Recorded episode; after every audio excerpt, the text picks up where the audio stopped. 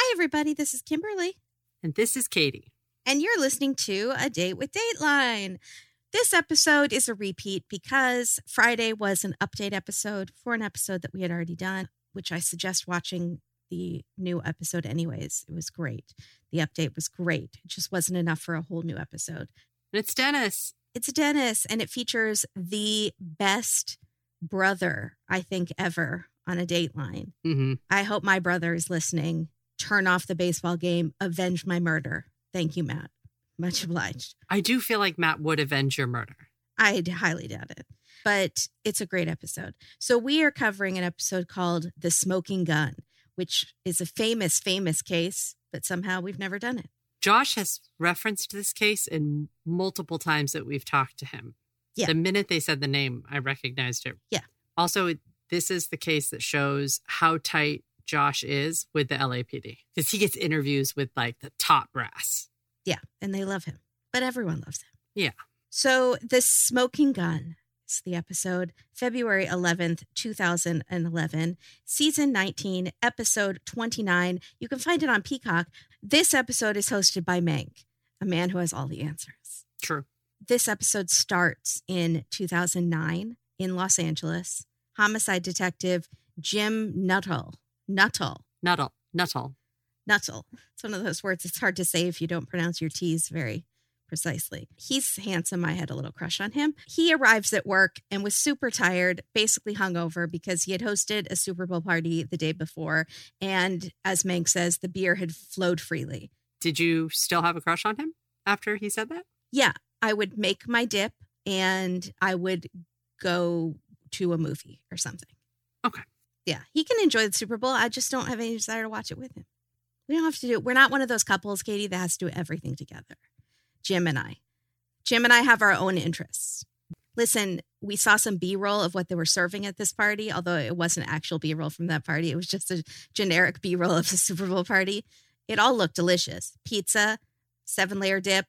Have you ever been to a fancy Super Bowl party like that with actual, like, lots of food? Yeah. I've been to one with like Doritos, I feel like, but I don't know if I've been to one with actual like pigs in a blanket and hors d'oeuvres. I didn't see pigs in a blanket. I saw pizza and seven layer dip. There were no pigs in a blanket. Oh, there definitely were. If there was seven layer dip and pizza, they were in the back. They're somewhere or in the oven still. Pigs in a blanket are not fancy, though. Let's move on. I realize that. There's a difference, really, right there. I just meant I would have like three bowls of different kinds of Doritos of like the cheese, the cool ranch, and then maybe a wild card flavor. And then that would be it. Okay. So Jim just wants to spend a quiet day at the office with his coffee and catch up on his reading. And Mank says a couple of aspirin, and the detective grins, and they are instantaneously best friends. Yeah, although he should really wipe his book off. That can get messy. Get it? Catch up on his reading. Did you think of that ahead of time and write that down? I just thought of it right now. Okay, I guess that makes it better. Because if you thought of that and wrote that down, I wish I had wrote. I didn't. I just thought of it just now. But come on. All right, let's go. no, be proud. I want you to be proud of your jokes. I didn't mean to lower your joke self esteem. I'm sure people loved it. I can think of three listeners right now who are like, loved it. Don't they don't want it to be cut out. That's cute because I can think of about three hundred that are rolling their eyes and go, ah. but they're still listening, and that's all we want. Okay, yeah, hang in. We just started. We're yeah, that's the last one, maybe. So Jim picks up a file that has been sitting on his desk for months. Sherri Rasmussen, shot in her condo. She was murdered in 1986, so over 20 years before. We meet Sherri's parents, Nels and Loretta. Oh yes. I love Nels and Loretta. Oh yes. They're great. What great names, too. Sherri was popular with her coworkers. She was a nurse and a director of critical care at a hospital. She was only 29 years old, too. Very impressive. She had been married for three months only to a high tech engineer, John Ruetten. And John was cleared immediately. That's really all we get about this. We don't know why, but we know he was cleared immediately. Police think that it was a burglary gone wrong. Then we enter one of the reasons I picked this episode Yolanda McClary, Yeah, your best friend. my best friend from Cold Justice, the famous crime scene investigator. They based one of the CSI ladies off of her. She's awesome. So Mank goes with Yolanda to the actual apartment that Sherri lived in at the time. There's no forced entry, so they think the killer walked right in. There was a struggle. She was shot. She tried to go to the front door where there's like a panic button on the alarm. There's a huge fight by the door. The killer is dragging her in. This is like a brutal attack, not something you'd expect from a robbery. She's hit with a vase, and then the killer grabs a blanket to muzzle the sound and shoots her again. So there's no way this is a robbery, right? A robber's going to shoot her right where she stands, upstairs, not going to let her get to downstairs. They're not going to do this crazy tug of war. Well, they tried to shoot her upstairs, but they missed. And then they shot her, and then she crawled downstairs. But I think it is it's a bit extra. Wouldn't they also just run out at this point? No? I would feel like, yeah, you'd be like, okay, I gotta go. Did they have their faces uncovered and that's why they felt like they had to kill her? It's a lot. It's the dragging back.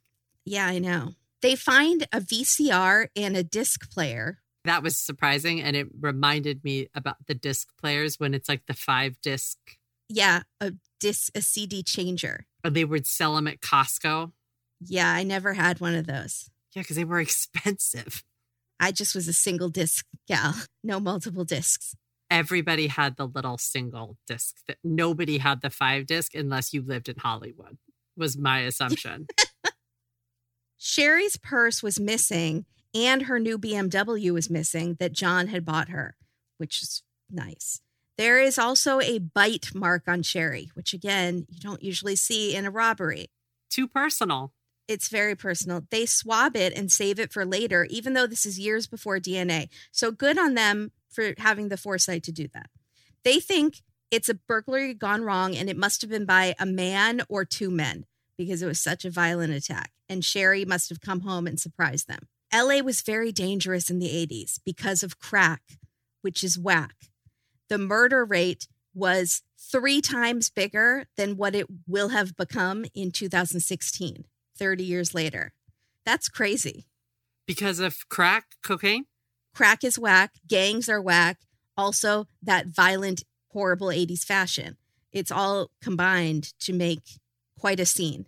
Uh, the B roll in this part is stupendous. Well, okay, there's a guy that we see being arrested. Was he dressed up for Halloween like a old school pimp or was he like an actual pimp? He's wearing hot pink fuchsia pants and a pink plaid blazer with, I believe, a feather in his hat. I need to know more about the fashion in the 80s. It was shocking. I would like to hear a whole spin off episode on that guy alone. Was that his going out outfit? Right. Or was he going to a costume party? Or is that just the way people dressed? So many questions. I don't have any answers. We need to go to the answer man. So the answer man is Miles Corwin, who is this author that we meet for two seconds. And he was talking about how homicide was booming in the 80s. He almost says like a positive thing, like homicide is having a real moment in the 80s. homicide is the it factor in the 80s. Yes. This was homicide's time to shine, basically. That's his soundbite. Basically. And he says drugs, he says gangs, and he says the LAPD was stretched thin. Okay because there weren't enough mustachioed cops to go around. Okay. To fight the crack. To fight the crack is whack. A few weeks after Sherri's murder, police get a possible lead. A woman was robbed by two men at gunpoint nearby. A composite sketch is released of the two men. One looked like Gene Belcher from Bob's Burgers. The other looked like the indigenous man that is crying because you littered in that 80s commercial. Which I'm thinking she saw that commercial and made this report. Also, these men look like anyone in Los Angeles. They are so nondescript. Any race that is not white or even tan. They could be white and just tan. No, literally could just be a brunette. I don't, I can't tell. I could probably accuse 10 people I know if I saw those pictures. I think that indigenous gentleman finally had enough of your Frito wrappers on the side of the highway. And he's like, my single tear is not doing enough. I got to resort to the crime life. Crime. I wonder if he ever got together with Smokey the Bear. and McGruff the crime dog, and all of the other 80s icons who are trying to teach us things. Was there a dare icon? Because they do discuss dare at one point. We do get Dare later. I got really excited. I don't think there was a Dare icon. Maybe there should have been. And maybe it's not too late because Dare is still around. I donated to them like two years ago. Yeah, Dare is still around. So maybe it's time. TM, if that's, oh, I can't TM. They're already a company, but Yeah, but you could TM a my idea. mascot for them if they don't already have one. What would it be? What's not used? I mean, I would think a dog, but they've already had McGruff, and so he's a dog. A cat, They haven't had a cat. Why couldn't they have the Dare cat? Ulysses would make a great Dare mascot. She's black and white. She's sassy and street smart. and the issue of drugs is also black and white. Oh my God, that's so good. I'm writing it down. And then you have Ulysses with her elbow sticking out like on her hip. I foresee Oliver this weekend posing Ulysses until she scratches him. Ulysses as Dare cat because she's daring Uh huh. to change. Okay, let's go. Let's keep going. I'll think of where I could go on and on. Sherri's car is found a mile away with the keys in it.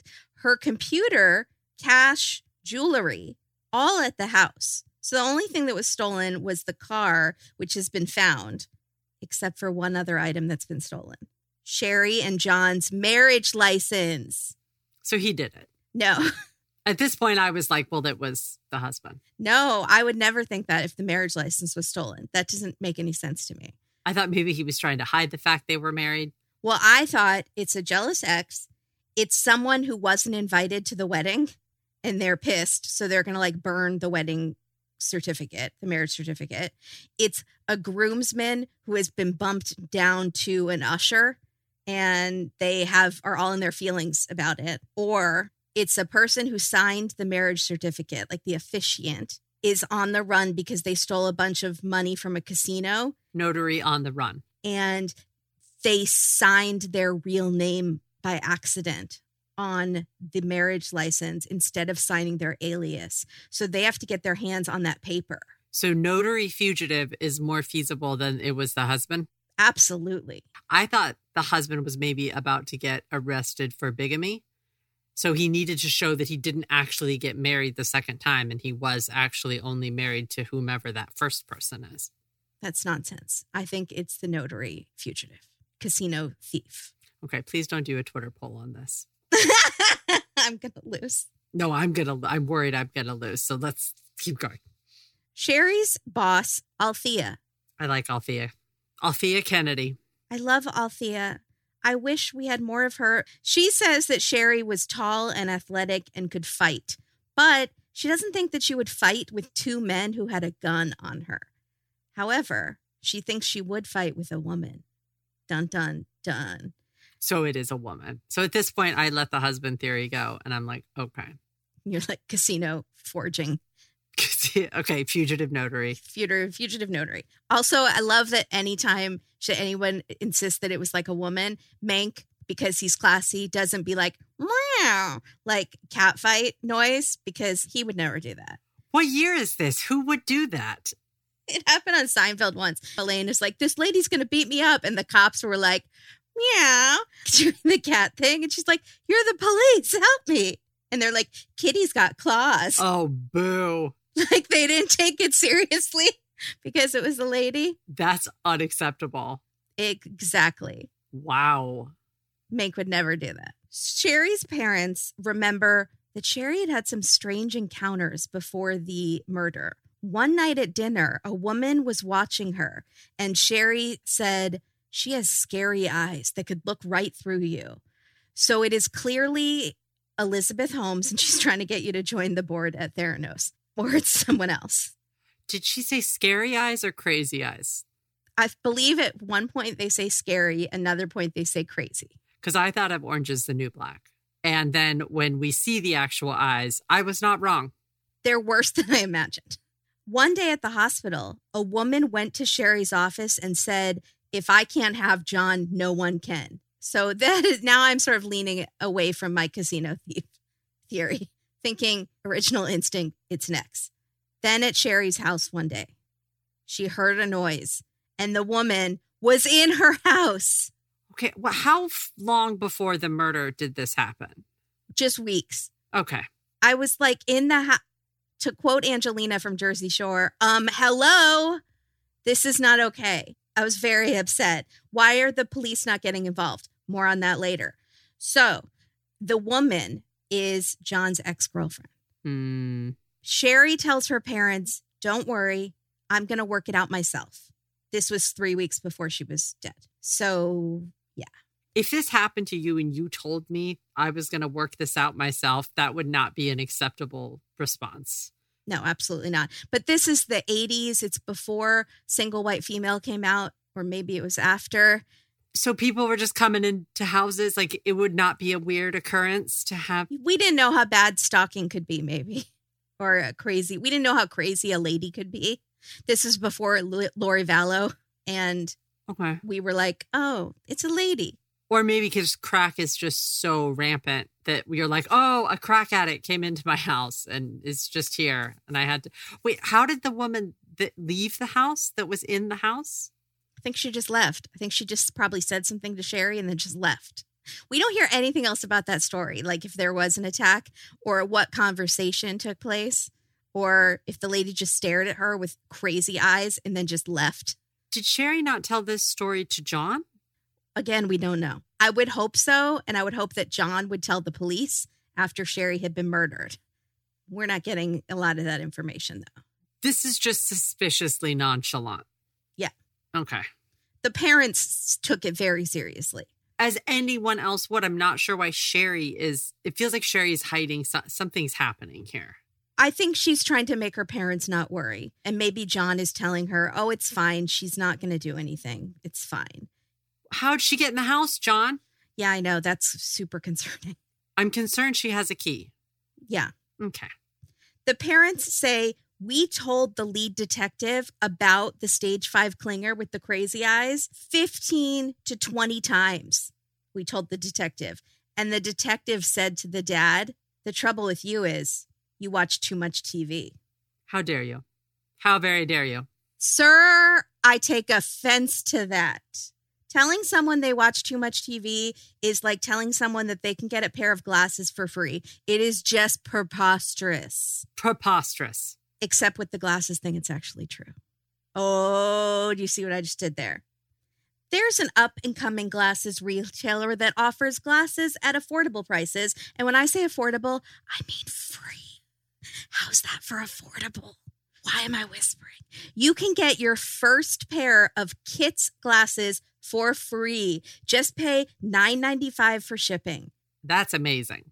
You can get certain brands completely free and certain designer brands like Tom Ford and Gucci, you might have heard of those guys. You can take 99 Canadian dollars or 69 US dollars off of the price of those. Also, the frames that they have that are free are still cute frames. So cute. So use code FREE KITS F R E E K I T S. And all lenses are manufactured in their optical lab based in Vancouver, Canada. So the quality is better, and you get your glasses delivered to your house in a matter of days, accompanied by a handsome member of the Canadian Mounted Police. No, that part is not true, but everything else I said is true. Obviously, there are a few conditions, some style exclusions apply, and your first pair free only is applicable if you're up to negative four prescription. That covers most people. If you have a more complicated prescription than that, you can still use the 99 Canadian, 69 US dollars off of your deal. Come on. It's incredible. I just ordered the cutest pair of matte gray sunglasses. I know they're going to look good because I used that very cool tech magic virtual try on. I used it too. I like it. So cool. And since everything I own is probably made in China, I loved that I was finally supporting a Canadian company. It made me feel closer to Joshua Jackson, Andrea Canning, and Keith Morrison, three of my very favorite Canadians. I just automatically felt fancy. Kits is a really cute name. Kits from Canada, you bet. Yeah, absolutely. And they're just probably really nice because they're Canadian. Oh, sure. Eh? Get your first pair of Kits glasses on them. No strings attached, just pay $9.95 for shipping. Go to kits.com, that's K I T S.com, and use code free kits. Come on, kidders. Do you love that deal from Kits? You betcha. You'll look cool as moose. Oh, yes, I will. Katie, all of this detective work and cold cases has really got me hankering for some food. Could you be hankering for a Munk Pack bar? That's usually what I'm hankering for when we're about to record. Pretty much, because this podcast truly does run on Munk Pack. Munk Pack makes snacks that taste like your favorite sugary treats, but with one gram of sugar or less, two to three grams of net carbs, and they're only 150 calories. So they're perfect for anybody that's trying to follow keto lifestyle and the perfect snack for anybody who's trying to just eat better or cut back on sugar and carbs without sacrificing taste. They are a great addition to any snacking diet. Munk Pack Keto Nut and Seed Bars have the perfect balance of sweet and salty. They have a crunch from the whole nut and seeds, but they still somehow manage to be soft and chewy. It's magical. They come in delicious flavors like sea salt dark chocolate, caramel sea salt, peanut butter dark chocolate, coconut dark chocolate, or my always on standby macadamia white chocolate and pumpkin seed cinnamon almond. They are the perfect on the go fuel or the just sit and stare at my computer snack my binge of the series Yellowjackets was basically sponsored by eating Munk Pack. They didn't know it, but I think through the process, which took me about 24 hours, I think I ate five. Because you need the brain power from the nuts to understand what's going on. But then you don't have to feel bad about it because Munk Pack is a healthy snack. They're perfect to satisfy your sweet tooth without worrying about your sugar intake. And I have a high sugar intake. So Munk Pack really is just a godsend for me. They also don't leave you with that really weird tinny aftertaste that when I try to eat low sugar and stuff has that weird fake sugar in it, it can leave that weird tinny taste in your mouth. Munk Pack doesn't do that. They just taste great. And you can enjoy Munk Pack keto nut and seed bars as a quick breakfast, running errands, or just sitting on your couch watching Yellowjackets if you haven't done. I don't know how much harder I can push at this point. We are obsessed with Munk Pack keto nut and seed bars, and we probably eat more than we should. But to make sure that I'm always fully stocked, I signed up for a subscription to my favorite flavors. And it saves you 10% on every order, ships them automatically, and getting these delicious treats delivered on a regular basis has just been a complete game changer in my effort to eat healthier. Try it for yourself and you'll see. We have a really special deal for our listeners right now. You can get 20% off your first purchase of any Munk Pack product by visiting munkpack.com and entering our code date dateline at checkout. Munkpack is so confident in their product. They are backed with a 100% satisfaction guarantee. So if for some reason you don't like them, you're going to like them. They'll exchange the product or refund your money, whichever you prefer. So to get started, just go to munkpack.com. That's M U N K P A C K.com Select any product, then enter the code DATE DATELINE at checkout to save 20% off your purchase. Munk Pack, delicious, nutritious food you can count on. Munk Pack Keto, nut and seed, dude, dude, dude, dude, dude. Ulysses is also looking for other ads. So if you, if Munk Pack, you think you need some sort of cat mascot, if you need some sort of animal to represent your product, she's sassy and sweet satisfies your sweet tooth. She's got all of her teeth. I feel like it would be great. She's got a that's a great pitch. I have to qualify that because some of my cats don't. So thank you so much, Munk Pack. Contact me about Ulysses. Years go by. Sherri's parents offer to pay for the cost of the DNA to be tested in 1993 when they more know what DNA is from the saliva from the bite mark but the LAPD declines. Hmm. They say, well, we don't have a suspect to compare it to. What does that matter? Well, they're like, what good will it do us to have this DNA because we don't know who it is? So there's no database at that point. Correct. I would guess not.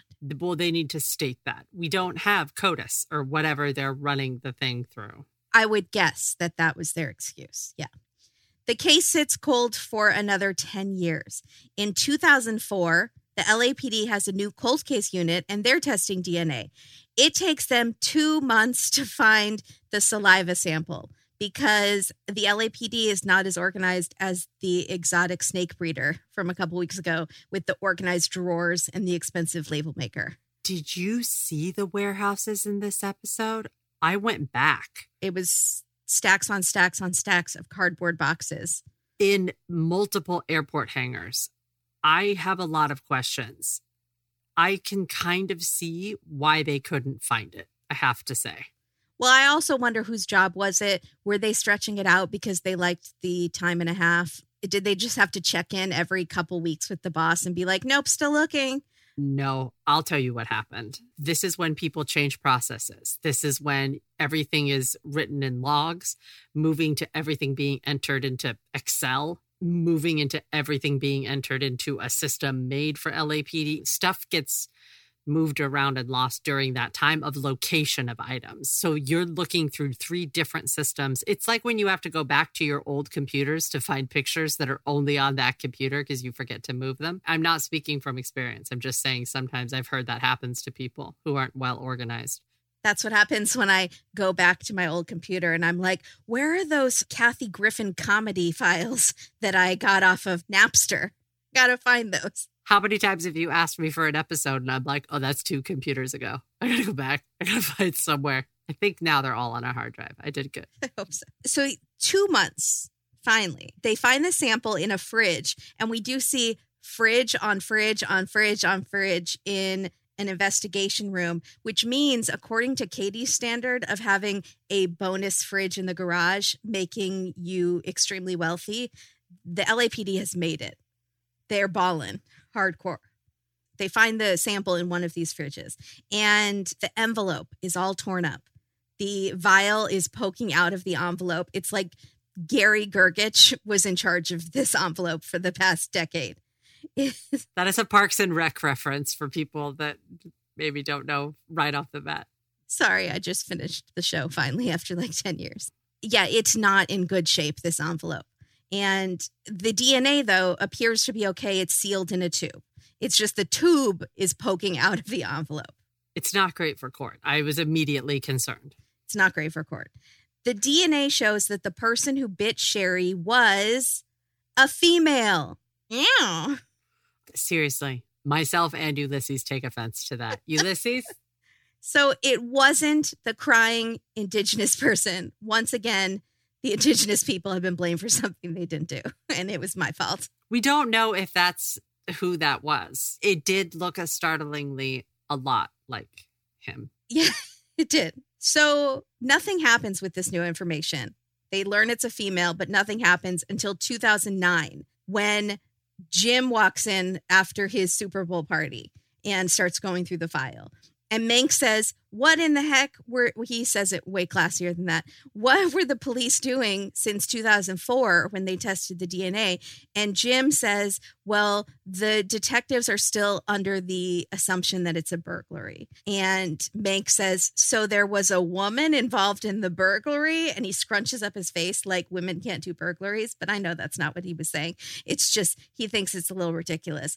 And Jim says, it was probably a missed opportunity by the LAPD. And I loved him even more. it doesn't fit there. Oh, darn it.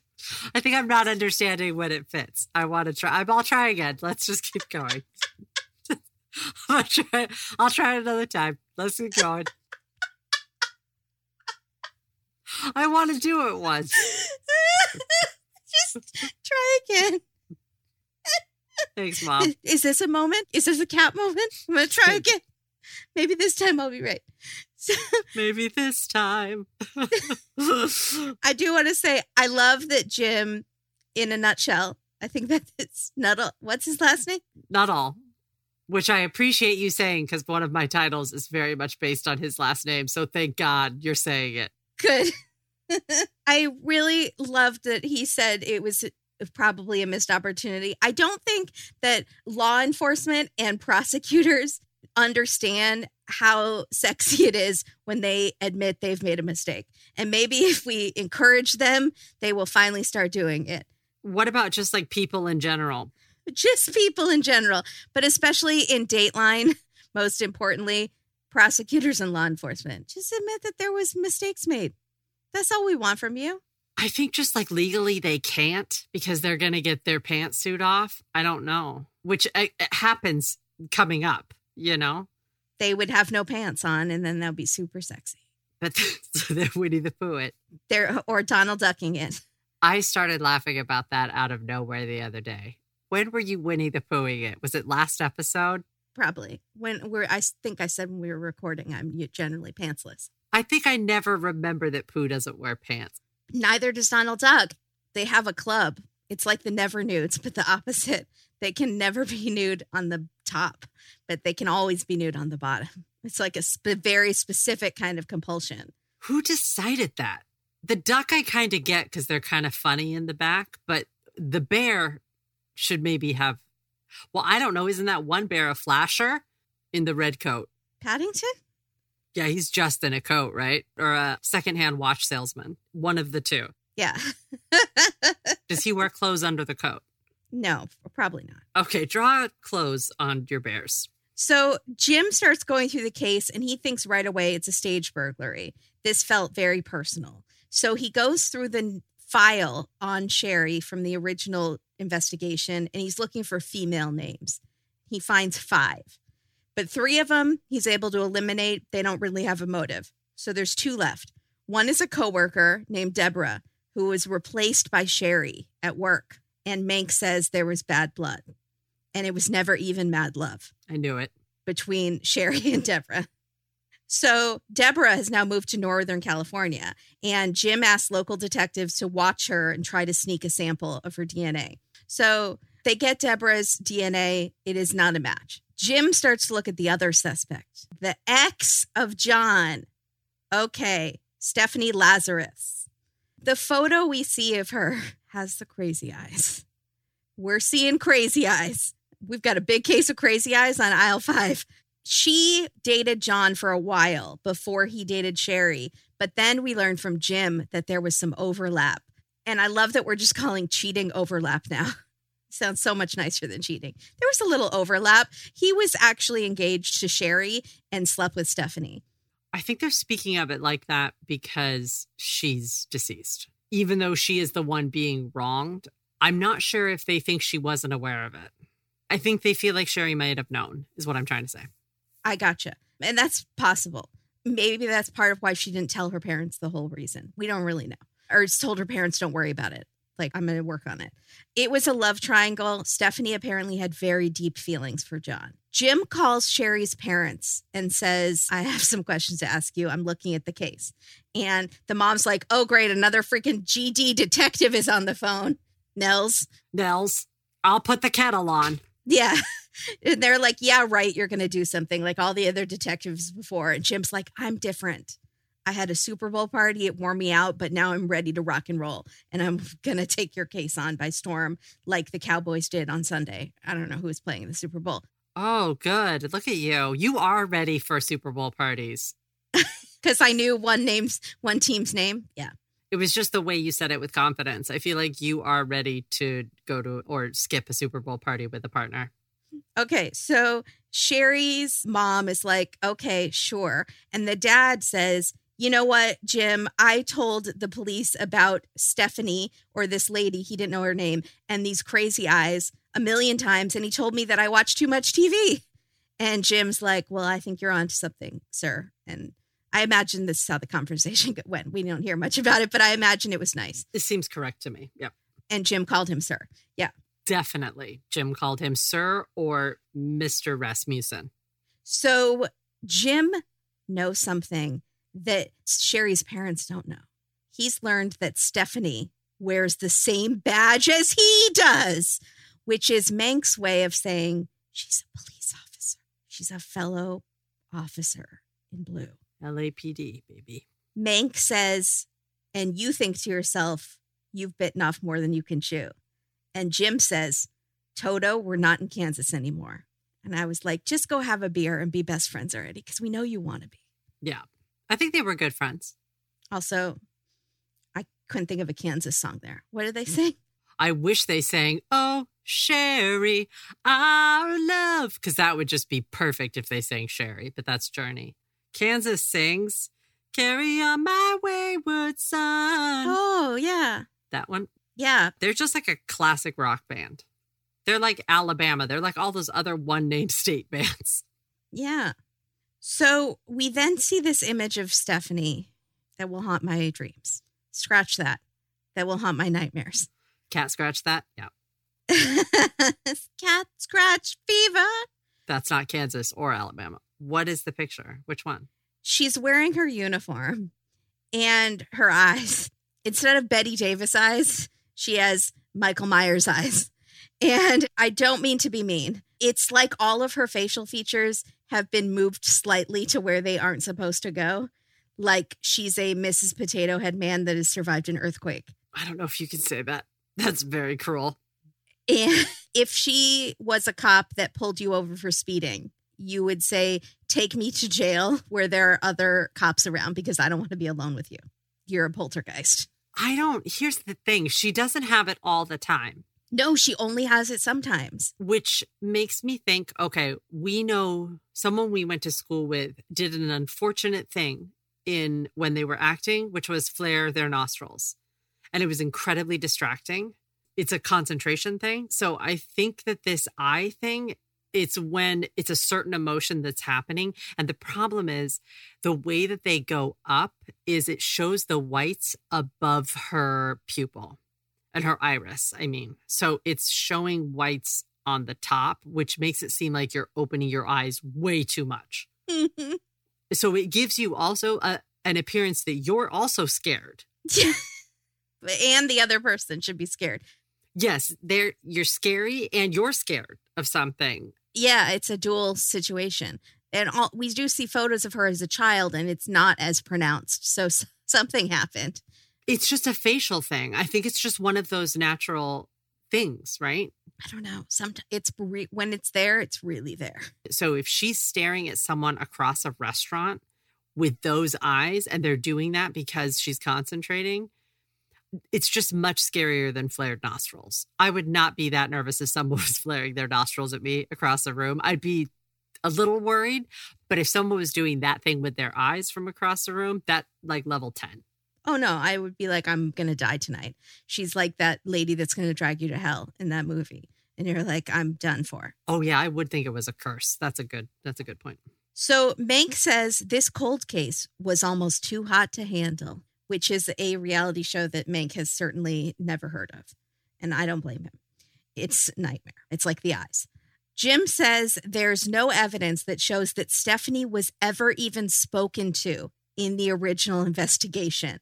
Her name appears once in the file. It just says Stephanie Lazarus, P.O. That's it. No notes, nothing. And now I'm royally ticked and my nostrils are flaring because this is too much.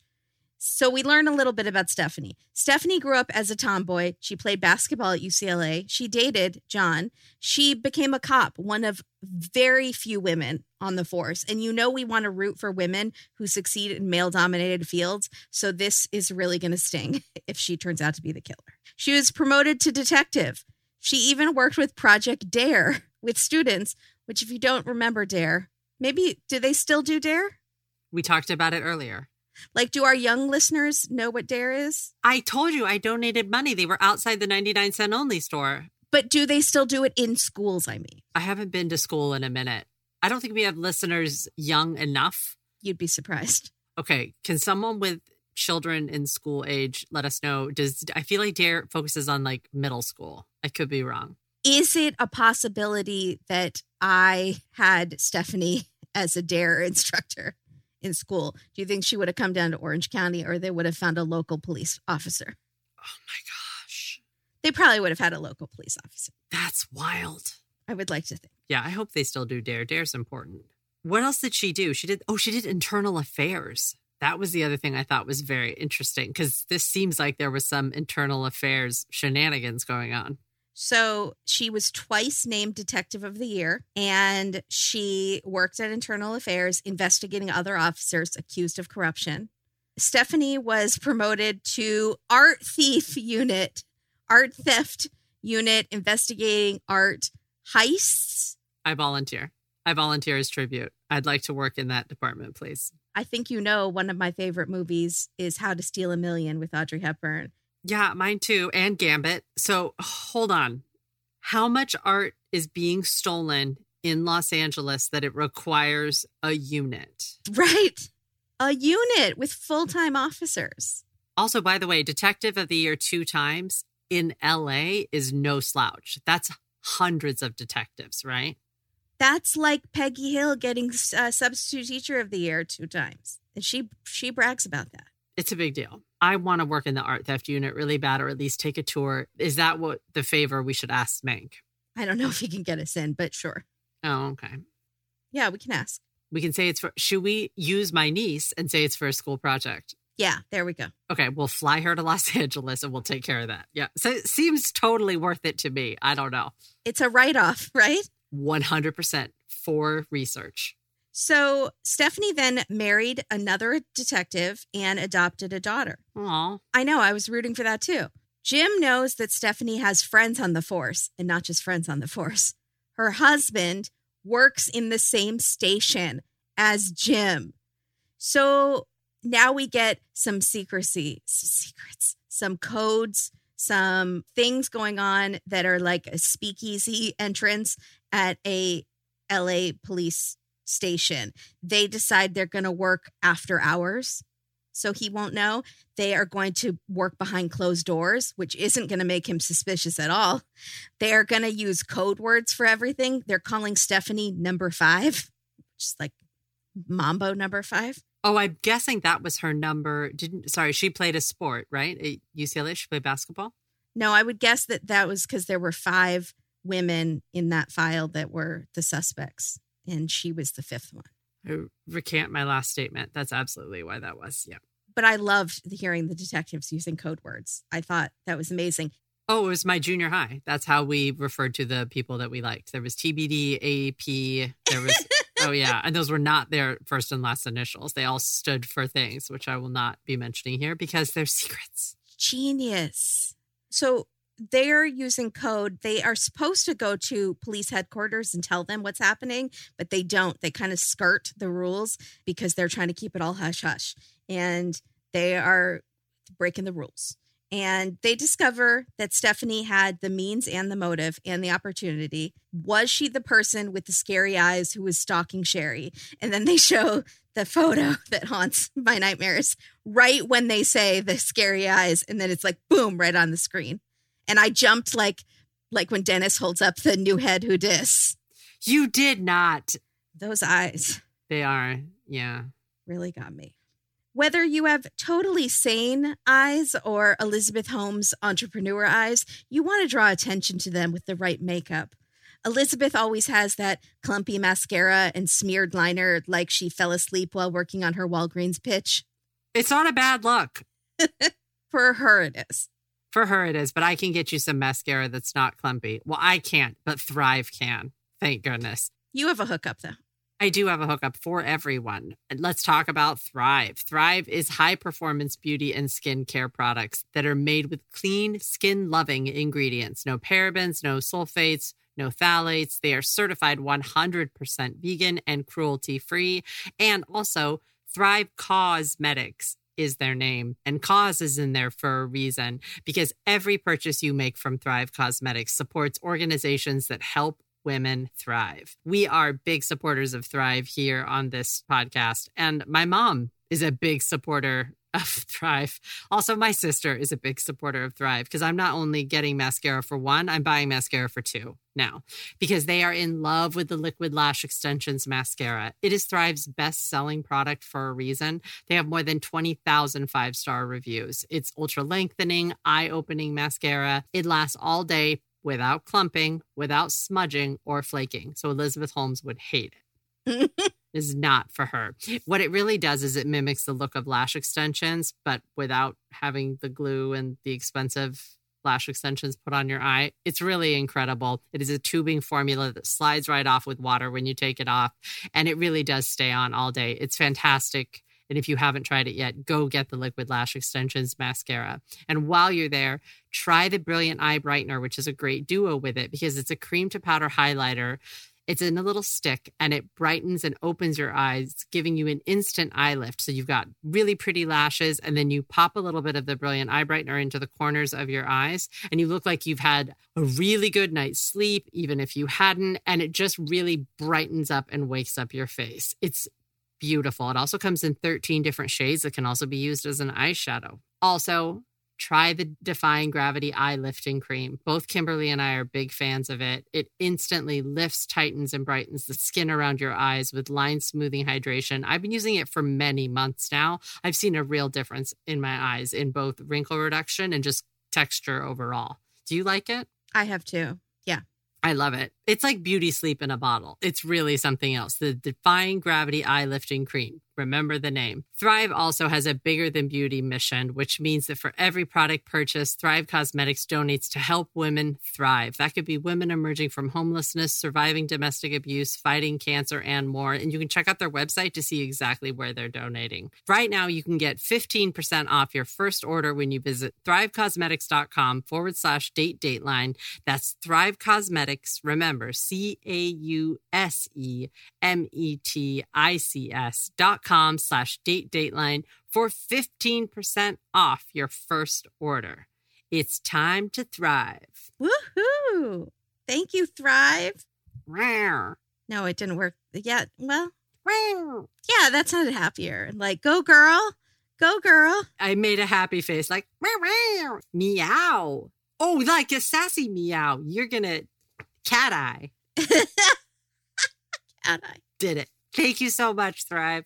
I have to create content for this show for social media. You guys have probably noticed because it's just blown you away. It is tremendous. No, I'm still working on it, which means sometimes I create designs for social media. And there's nothing more frustrating than having a great idea for a happy Andrea Canning Days post that you can picture in your head with hearts and Andrea being shot with a baby Cupid's arrow, but you can't design it because it doesn't come out the way you want to.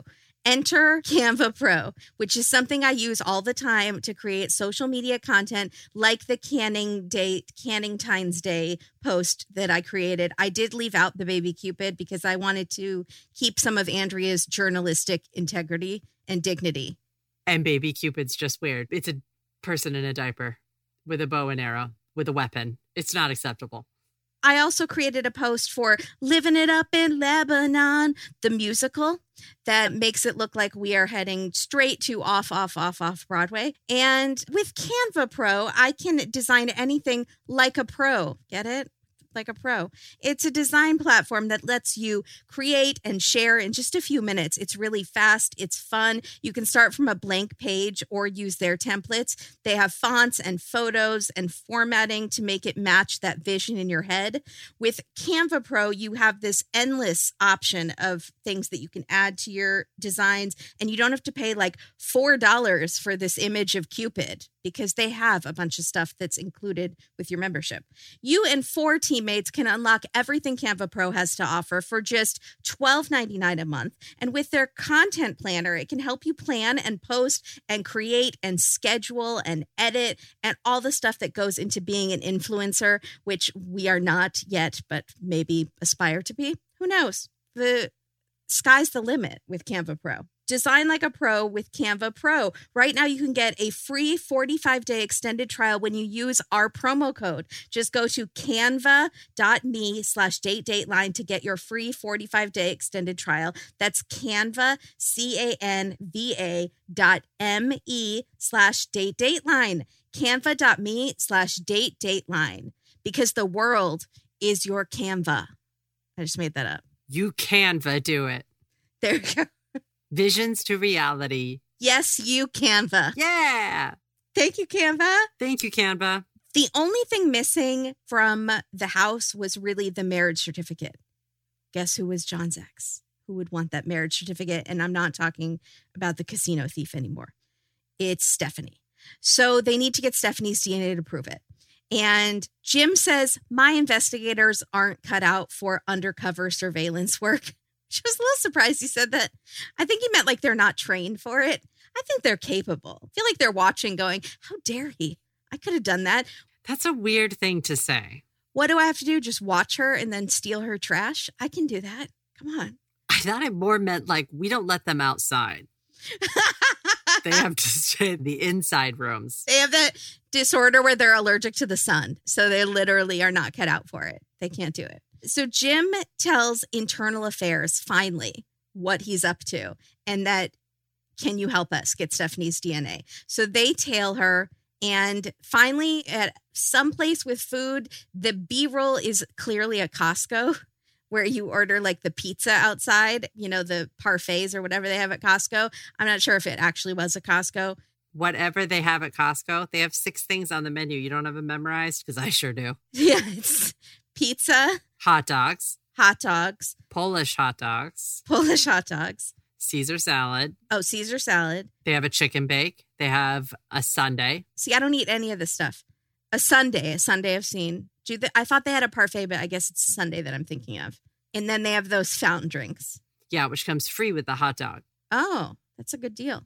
Yeah, it is good. And now they have a uh, burger. Oh, really? hmm I didn't know that. Yeah, they've been upping the menu. I like that pizza. I think it's delicious. Maybe my palate is bad. Oh, it's so good. Okay, good. I'm glad you said that. And a large size pizza is nine ninety nine. That's incredible. It is the best. It can't be good for you. Really, you should. We should all have Munk Pack bars, but it is. I love Costco food. So Mank says two DNA samples separated by decades, both alike in dignity, in fair Verona, fair Los Angeles, where we set our scene. Jim gets a call. It's a match. Stephanie's Costco straw DNA matched the DNA from the bite. Do you think that when she found out where the DNA was taken from, she was furious? I didn't even want that. I didn't even. I didn't even want that that day. I should have eaten my Munk Pack bar. I was supposed to eat that salad that I had in my Tupperware and I ignored it and I ate that fast food instead. So they create another plan to talk to Stephanie without her being on guard. They surprise her at work one day. She comes into work and people are like, Hey, they need your help in the very elite robbery homicide division because there was an art theft and that's your specialty. So I think they're doing that flattering it puts you off guard if you're like, we need your expertise. So she's like, oh, happy to help. So they send her down to the basement of the building, which is uh, there's a very small interrogation room there. And since I guess it's part of the jail, there's like a jail area down there too, that all the cops are required to give up their guns. So she's unarmed now. And she doesn't know she's being recorded with an undercover camera hmm they just jump right in. She's they're like, "Do you know John Ruetten?" And she's like, "I thought this was about art. What's what is happening? What? Oh, we dated a long time ago." She's like instantly so flustered. Yeah. Have you ever talked to Sherri Rasmussen? Maybe. I don't know. You guys are bringing up all these old memories. She's like the worst actor I've seen, and I'm counting the mother daughter in Final Curtain, who were also quite terrible. Final curtain. Remember the actress that got the job, even though she was already on like about to be on trial for murder? She shot her uncle, and her mom was the stage mom. I forgot about that. Yeah. Yeah. So, did you guys ever fight? You and Sherri and Stephanie goes, You mean like, and she gestures like a boxer, like, at a attaboy, atta Put them all. Put them all. Yeah. She says, I don't think so. And they're like, I think you would remember. She's like, I would think I would remember. What is this? Answer a question. Answer a question. Did you attack Sherri? It doesn't sound familiar. oh, so you've attacked many people and you, that just that this one doesn't sound familiar or what are you saying? Or what are you saying? I fought with her, so I must have killed her. I mean, come on. She's so defensive and like wild and looks like an animal that's been like captured And loud. She's really loud. and loud or she's raising her voice. Yeah. And her eyes are making me more uncomfortable than the where'd you go, boo? interrogation scene. I couldn't see them very well. You're watching on your phone. They are wild. So she says, Well, now you're accusing me of this? Is that what you're saying? I mean, I'm just saying. I'm just saying. What are you saying? What are you? You're saying nothing, woman. Do I do I need a lawyer? I mean, I know you have to do your job, but I know how this works, so I'm going to call somebody. Yes. Call somebody. and they just say, okay, you have the right to remain silent. And do you understand your rights? And she's rolling her eyes. Yes, I'm a police officer. And then she goes, I'm like in shock. I'm like totally in shock. I'm sure she was. It has been decades that she thought she got away with this. So I'm sure she was in shock, but she's not a good actress. And if she has been had 20 plus years to rehearse this moment, she should have rehearsed more. It's not great. It's not great. So Jim then apologizes to Sherri's parents and says, Well, we got her, but I'm sorry it took so long. And I thought that was really nice. And he says it was the best moment of his career. Bail is set at $10 million because she's a flight risk because the strong case against her. Wow. Yeah. Sherri's family files a lawsuit against the LAPD saying they ignored clues at the beginning to cover it up. And their lawyer calls it an international dereliction of duties, which is the name of my autobiography. Stupid. Their lawsuit, sadly, is dismissed. Why? Maybe they, they just couldn't prove that they ignored clues and weren't just incompetent or stretched thin because crack is whack. Unsure the L or they're just very powerful and are able to crush a lawsuit like that. I don't know. It seemed weird. So the LAPD chief says, I don't think there was a cover up at all. And he does have a cop mustache, so I do want to believe him. But then he says, I think it was more of a lack of ability. Okay, what's going on? Which, how rude. Again, now the officers from the 80s are watching like don't say that i was incompetent like at least say i was corrupt or something because at least that means i knew what i was doing why is there so much incompetence happening so these guys can't follow somebody worth a darn and then now it's just incompetent detectives going over a crime scene. Yeah, I'd rather you say it, they were corrupt and they're evil geniuses because at least they were geniuses. Now you're just saying they were just bumbling around. They just which also makes me think that's not true. I think Stephanie was spoken to by the cops off the record. Nothing was ever written down. I don't think it's because they didn't look into her at all. I think they probably did. They just made sure to write nothing down or get, or she made sure that whatever was written down about her was destroyed.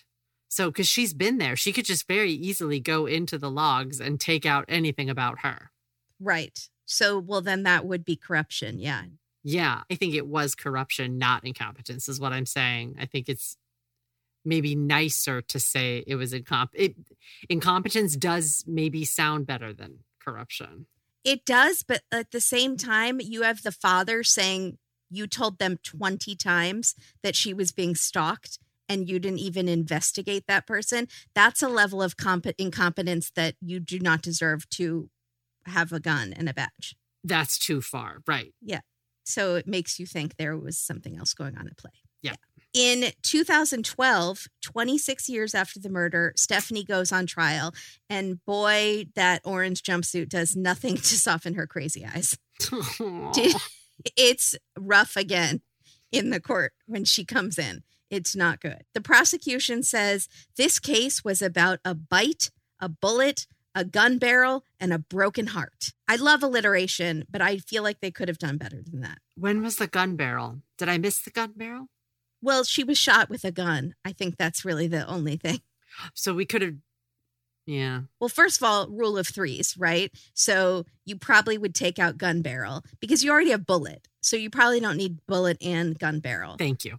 I guess broken heart, maybe, but I feel like there's, I would have rather they said obsession and be like, there it was obsession, but with the B. Obsession? yeah, I'd rather they make up a word. I would not. I strongly disagree. Do not make up words in It's court. a classic case of obsession. If you say obsession in court, the jury is going to rule against your client no matter what. Could you imagine the prosecution? Jury, you've probably heard of classic cases of obsession, like single white female and fatal attraction. And terrible. this bobsessed criminal was so bobsessed with him that she murdered this lady. I can see you trying to explain it to your client too. She's like, what is that? Why did you say obsessed? Why did you keep saying obsessed? It was alliteration. It's the rule of threes. And then my client goes for a retrial and is like, ineffective counsel, Your and Honor. would win. Appeal granted. And that's what I wanted. I wanted to get a retrial Oh my goodness. All because I knew they were going to be found guilty in that trial. Stop trying. You just wanted to say bubsess. So I said Bubsession on purpose. Oh my God. It's a new a fragrance by Calvin Klein. Obsession. Everyone's going to prison. It's terrible.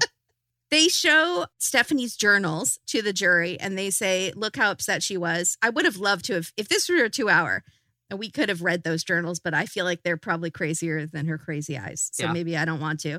She does mention in one of her date books something about locksmith books that she was, or like lock picking books. So that's how they think she got in. She was studying up on lock picking. I still feel like now that we know that they may have had a relationship that She was got a key from overlapping, him. quote, you know, Yeah. Maybe she just stole and copied his key. 100%. It doesn't necessarily mean he gave it to her. She could have just And she's saying she's innocent, so she's not going to tell us that. Right. Well, she's still obsessed with him. She doesn't want to flip on him. I cannot with says. it's putting me over the top. So on the day of the murder, she was off duty, and the ammunition matches the same type of gun as her off duty weapon, which coincidentally she says was stolen two weeks later. Okay. Okay. And then there's the DNA, obviously. There's a 1.7 sextillion to one chance that it could be someone else. And the defense is like, so you're saying there's a chance? they say the DNA wasn't cared for, or it was cared for by Garry Gergich. It's the envelope was torn apart. It was, you know, Yeah. we can't trust that that's in good shape. That is a valid thing. It's the best they've got. Yeah. It is, yeah. There's also hair, blood, and fingerprints from the scene that did not come from her. Very interesting. I would like to know more about that. I would like to know more. Tell us more. They say John was still calling Stephanie, and Stephanie went to tell Sherri, You guys are getting married. I'm telling him, just stop calling me because you guys are getting married. Who can back up that story? I think Sherri could have, because I think that's that original time when she was in the house. But Sherri says she came to my office and said, if I can't have him, no one else can.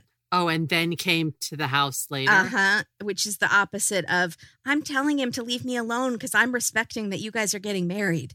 So they can just say that that's what Stephanie was trying to tell Sherri, but that's not what Sherri was telling her parents. They got married three months before, right? Yeah. So she had done the hospital visit and all that before they got married. No, after they had gotten married. It is a weird timeline. Like maybe she had wanted to hurt her before then. Maybe it was like the fact that they got married that threw her off the deep end. And that was, it's very strange. You would think she would want to stop it before they got married. Okay. So that, yeah, that is strange. So she's found guilty of first degree murder. And Stephanie's brother is shocked. He did not expect that verdict. Have you seen your sister's eyes? It's like a, an involuntary facial response. Dateline even talks about the crazy eyes while putting a picture of her crazy eyes on the screen. of her crazy eyes with the thing. That is true. They want us to talk about her crazy eyes. They do. What I don't understand is it seems like everything besides this in her life is really normal. We don't Yeah. get anything else. It's like they adopt a baby.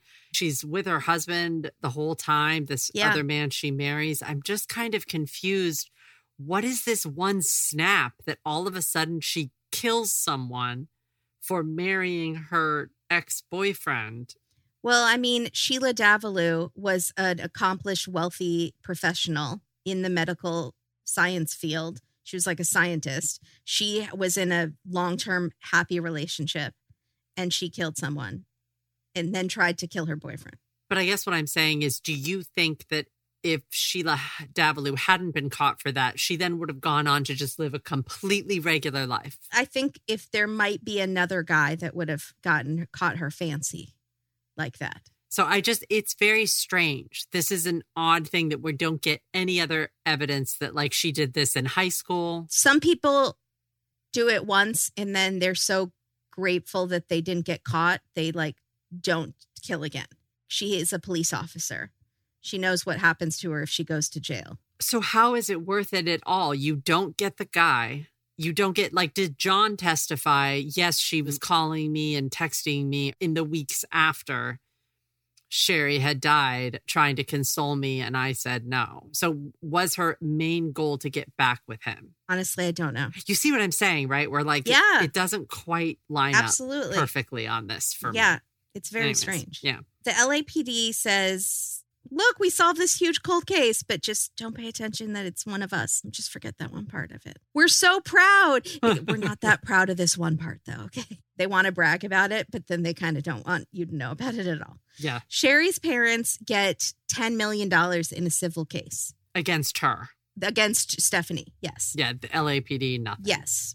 Mank says she almost got away with it. And Jim says it was almost the perfect murder. And then we see this camera flash, and the image of Stephanie in the uniform is there, but her face is all white with no eyes or mouth or nose because it's a flash. She's like Slender Man or something, or Voldemort with no facial features. But then it's like you see facial features because the film develops, and it's like, oh God. Mm. This episode is dedicated to Jeni T and Teri W. Jeni and Teri. Jeni and Teri being best friends, like Mickey and Jim, who are the current best friends, replacing Mickey and Mickey, who were the original best friends. Now it's Jeni and Teri, who are the best friends. Where? Wasn't it a kitty and a bunny? Yeah. It's Bunny and Kitty being best friends. So what noise does a bunny make? Exactly. Is that right? I think they probably make a sad noise if you squeeze them. Oh, Not that I've squeezed any bunnies, but I want to because they're so soft and cute. Jeni, Teri, are you squeezing bunnies? What are you doing out there? Oh, it's terrible. Let's not talk about that. This is a happy day when we're thanking Jeni and Teri very, very much for being Patreons. Thank you so much, ladies. But you know that's a real thing. It's called like cuteness aggression or something. Like when something's so cute, you actually like want to hurt it. No, my sister and I call it sudden urge to pet the dog. Yeah, It's a like you grind your teeth yeah. and your face gets all like into it. And um, Yeah. my six year old niece is afflicted with it as well because she gets really excited. It's something so cute. But for us, it all goes internal. It doesn't go to the animal. It just, but also, by the way, when I went to the dentist, he wanted me to get a teeth grinder thing because he said, I don't know, do you grind your teeth in your sleep? I said, No, I sleep with my mouth open. I'm pretty sure it's annoying. I don't grind my teeth. And then I realized why I'm grinding my teeth so much. The cats. Because when I think they're something's so cute, cute. I grind my teeth and I grind them when I talk to them because they're constantly just being adorable. You need medical intervention. I have to wear a mouth guard during the day now. Disaster. So Jeni and Teri You guys are so cute. You make us want to. grind our teeth into to dust. Brains are so fascinating. Brains are great, but Jeni and Teri, your brains are working great because you signed up for our Patreon. so you're going to get the greatest episode this month. yep. And by greatest, I just mean Kimberly and I were really into it. We were so into our Patreon episode this month. And if you haven't joined our Patreon, we have so many episodes, like dozens of episodes. We do. this other episode just aired the other week, The Evil to Come, and so many people were like, "You guys have to do this episode. You have to do this episode." I was like, "We didn't. We did it years ago for Patreon. So join our Patreon, and you could check out The Evil to Come and our newest episode. You said it with that sass. That's how we lose Patreons. Jeni and Teri, don't leave it. us. We need we you. did that already. Oh, no, Wow. I did it way better than that. I think. I hope. Ooh, fingers crossed. Fingers crossed. Join our Patreon, and ladies, we thank you so so much. Seriously. Thank you. We couldn't do it without you. Thank you, thank you. B-roll bonanza, Super Bowl party food. Yeah. Did you notice this close up of a rose with water droplets all over? Like, Oh, I sure surely did. what was that? Surely wrote it down. Was that real? It was so magnified, Why was there so much dew? so dewy. But like dew all over, not just like dew gathered on the tops of the petals. Yeah, It was dew on the stem, dew on the leaves, dew on every part of it. it was so droplet heavy. It almost gave me that thing with the holes, except that they were concave and not convex, or the opposite. Sorry. You got condens, condens, condensation.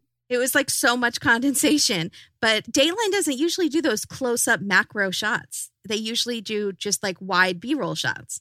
So all of a sudden, out of nowhere, there's this close up shot of this rose that's super wet and then it's never seen again. but I don't think it's real. It looked like someone had taken little silicone things and Interesting. because they were all equally based and they were also all equal in size. It was to symbolize romance of some kind. I just don't, it was odd. Yeah, it was odd. I've never seen it before. Me neither. Again, the lots of grainy 80s photos of The crack, Crack. footage really got me. It was people smoking it. It was Yeah. very specific bags of it. I was like, we, okay, we don't, we get it. we It's get it. And this was whack. Yeah. too much information on crack. The parents looking through a photo album. And then walking hand in hand. So cute. That one got me. They were really sweet. At one point after the verdict, the mom leans on the dad's shoulder Yeah. outside the courthouse. Very cute. Jim and the detectives are looking at loose leaf photos. So we had it all covered loose leaf and in a binder. They're also having very intense meetings. It's lots of sitting around with your hands on your knees. And walking down the hall, going into like a room where they were having their meetings about number five. Do you think they had a secret whiteboard? You know how they have Murphy beds that are camouflaged into the wall that you pull down? They had something camouflaged somewhere in the room where if you pressed a button, it opened to a secret chalkboard or whiteboard where they had everything written God, down. I hope so. If they didn't, but they had all those fridges, come on, get that secret room. And I want a guy at the door, and you have to say the code word. There's a time lapse shot of traffic lights. and of a courthouse, like palm trees. Did you notice there was a ton of cactus footage? So much cacti. What is that? I guess her condo had lots of large cactus cacti outside. There's a picture of Stephanie, maybe on a submarine, unsure. She is standing. There's a round hatch door, and it's like a metal wall, and there's a hatched exit door. and then the wall has all these large, huge controls and dials and spinny things. Speakeasy. A speakeasy that submarine. would be the perfect spot for a speakeasy. Uh-huh. Oh, speakeasy A underwater. speakeasy underwater in a submarine. That's like Club 33 at Disneyland. That's what they Yeah. should do. Instead of that club, they should do Club 34 and make it in the submarine ride. I love that. TM, by TM. the way, Disney. Yeah. Okay. No, they're going to steal that from you. Yeah, they are. All right. If There's a photo of Stephanie holding a cake with a pig police officer, a cartoon pig dressed as a police officer. And it says Stephanie on it because of oink oink bacon, I guess. What? Or does she like pigs? She might just like pigs. I like pigs. Yeah, I love pigs, but it's definitely like a card. It's a weird thing to get because of the association. That's why I thought maybe it was a joke. It's still a weird joke. I don't think they like that joke, right? I would think they wouldn't unless you're just going to embrace it. Embracing just Yeah. exactly what I was going to say. Yeah. Brands unhappy being on Dateline are now associated with murder. The LAPD. Yeah. No, kinda. I mean, I feel bad. It's I guess it's a little bit better in this case because it's so old. Yeah. These cases, though, happen everywhere. But their LAPD for sure has a lot of corruption. Fashion police. Yeah. Did you see Mank's outfit? Yeah. Okay, so it's like a white collar mm-hmm. And then a checkered shirt Mm-hmm. and then a red tie with dots on it. He was doing mixed match patterns Yeah. and he did it in another portion. He has a peach tie with like a navy blue and white striped shirt. hmm He was being very mismatched but matched in this. Yeah. I thought that outfit was stupendous and I think he should try it again. The checkered shirt. hmm I'm just not used to it and I don't really understand fashion. It was different for Mank and I thought it was a fun branching out, was my opinion on that. Yeah. I could see. Okay. Yeah. I Yeah. like that. I like. He also did yellow and yellow. Did you see? There was a lot Oh, of yellow in yeah. one shot. It was good. Yeah, I, he was doing different. Everything was different. He had a purple tie with like splotches on it. It almost looked like animal print, but it was purple and black. I think he had eight different outfits. Yeah, he had so many outfits. Yeah. Lots of just outfit changes for him. Also, Sherri's wedding pictures. Did you see her hair? Yeah, Was it Princess Di wings? a little. I love that. That was the hair, right? Because Princess Di had that hair. Her wedding was such a big deal. I know. People love them. Still heartbroken over William and Harry not choosing me to be their wife. Jaded. because you were supposed to meet at a speakeasy and then they were supposed to whisk you off.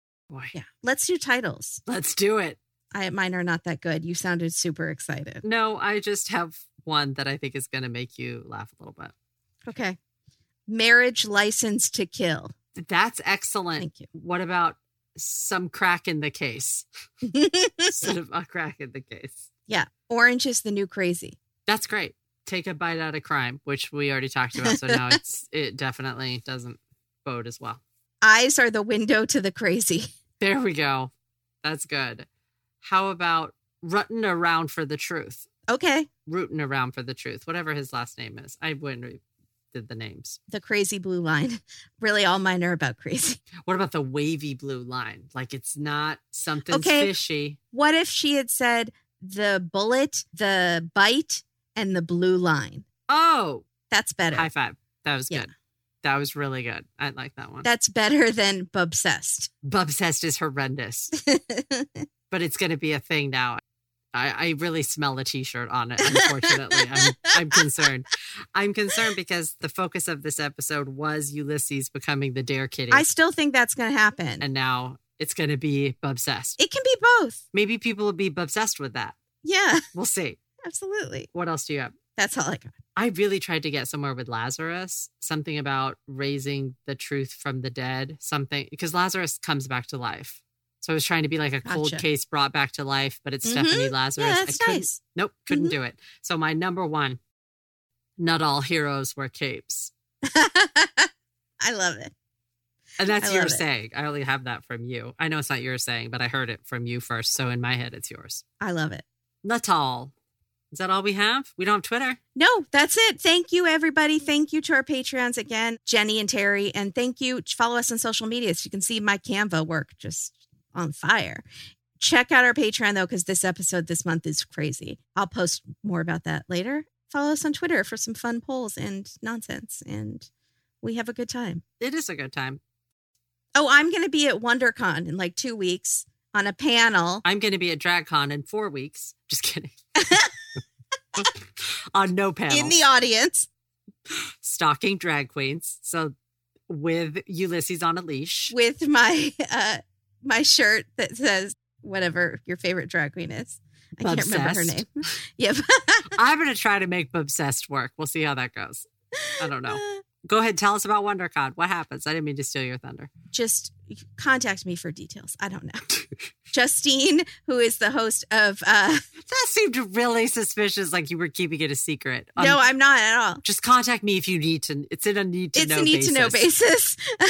don't come like just to see me. If you were already coming to WonderCon, you I'll tell you what the panel's called. That's more what I meant. Justine, who's awesome. She's a listener and a friend of our show, and she hosts uh, co-hosts Starship Therapise and Dark Side of the Mat, two excellent podcasts. She's hosting a panel on like crimes and cults and why people are drawn to true crime and stuff. And so I'm basically the non-educated member because everyone else is like PhD in criminology, and I'm like, hey, I host a podcast about Dateline. I make jokes about obsessed. You're going to be great. It's gonna be hilarious. So check that out, and thank you guys, and we will see you next time. Question Will we get sued if we make shirts that say true crime obsessed? Probably, Will we get, could we reach out? yeah. Be like, hey, can we do this? Maybe? Uh, I don't know. maybe. It's, a, it's an idea. I'll, I'll talk to Patrick. We'll see how it goes. Okay, everybody. Be, Be your own obsession. obsession. Bye, everybody. Bye, See, that's when you got to do it. Yeah. No, you nailed it. Has anyone asked about my fridge in the garage lately? Is anyone worried that I don't have one? Would anyone like an update? What do you mean? I've moved twice since I was talking about how wonderful that would be. How it's Right, the you lap still of don't have one. So I just want to make it clear that no, I still do not have a fridge. That would be a great time to plug our Patreon. If you go to patreon.com slash date dateline, you could join us as low as $2 a month and help fund Katie's wishes to be a two refrigerator households. I have since come to a she decision about so it. little. I, know, I would like a little fridge, but I would say I feel like I don't want to be an energy hog. And I feel like for a person without children, it seems excessive that I would need two refrigerators in my house. My parents don't have children living at the house and they have like three fridges. But Can my mom go live with your parents? compulsively compulsively gives out waters and sodas to anyone that comes near the house. like a a, gardener.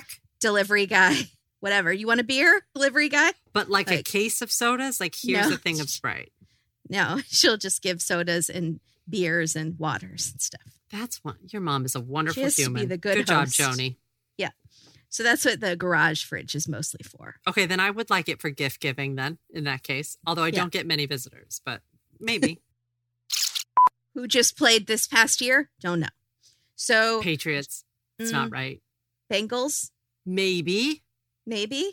Feel like I heard something. Okay. So Hmm. eh, there are people listening going, How do they not know this most basic information? It's like how I feel when people don't know basic information. I don't but know. they're Can't, thinking that about us. can't tell you. Our lips are sealed. Sorry, that's the Oh. Bengals, right? That's Yeah, that's the Bengals and not the Bengals. Shh. Solid joke. okay. it's a follow up to your original ketchup joke. So are you going through something, Katie? Do it louder with more confidence. Yeah, the perfect because I just started a fight with you. Right, 'cause so you're- it's you're- perfect. Nitpicking. All right. Uh huh. So I'm a kitty that's Start- scratching. Yeah, you're starting Uh-huh. a cat fight. Yeah.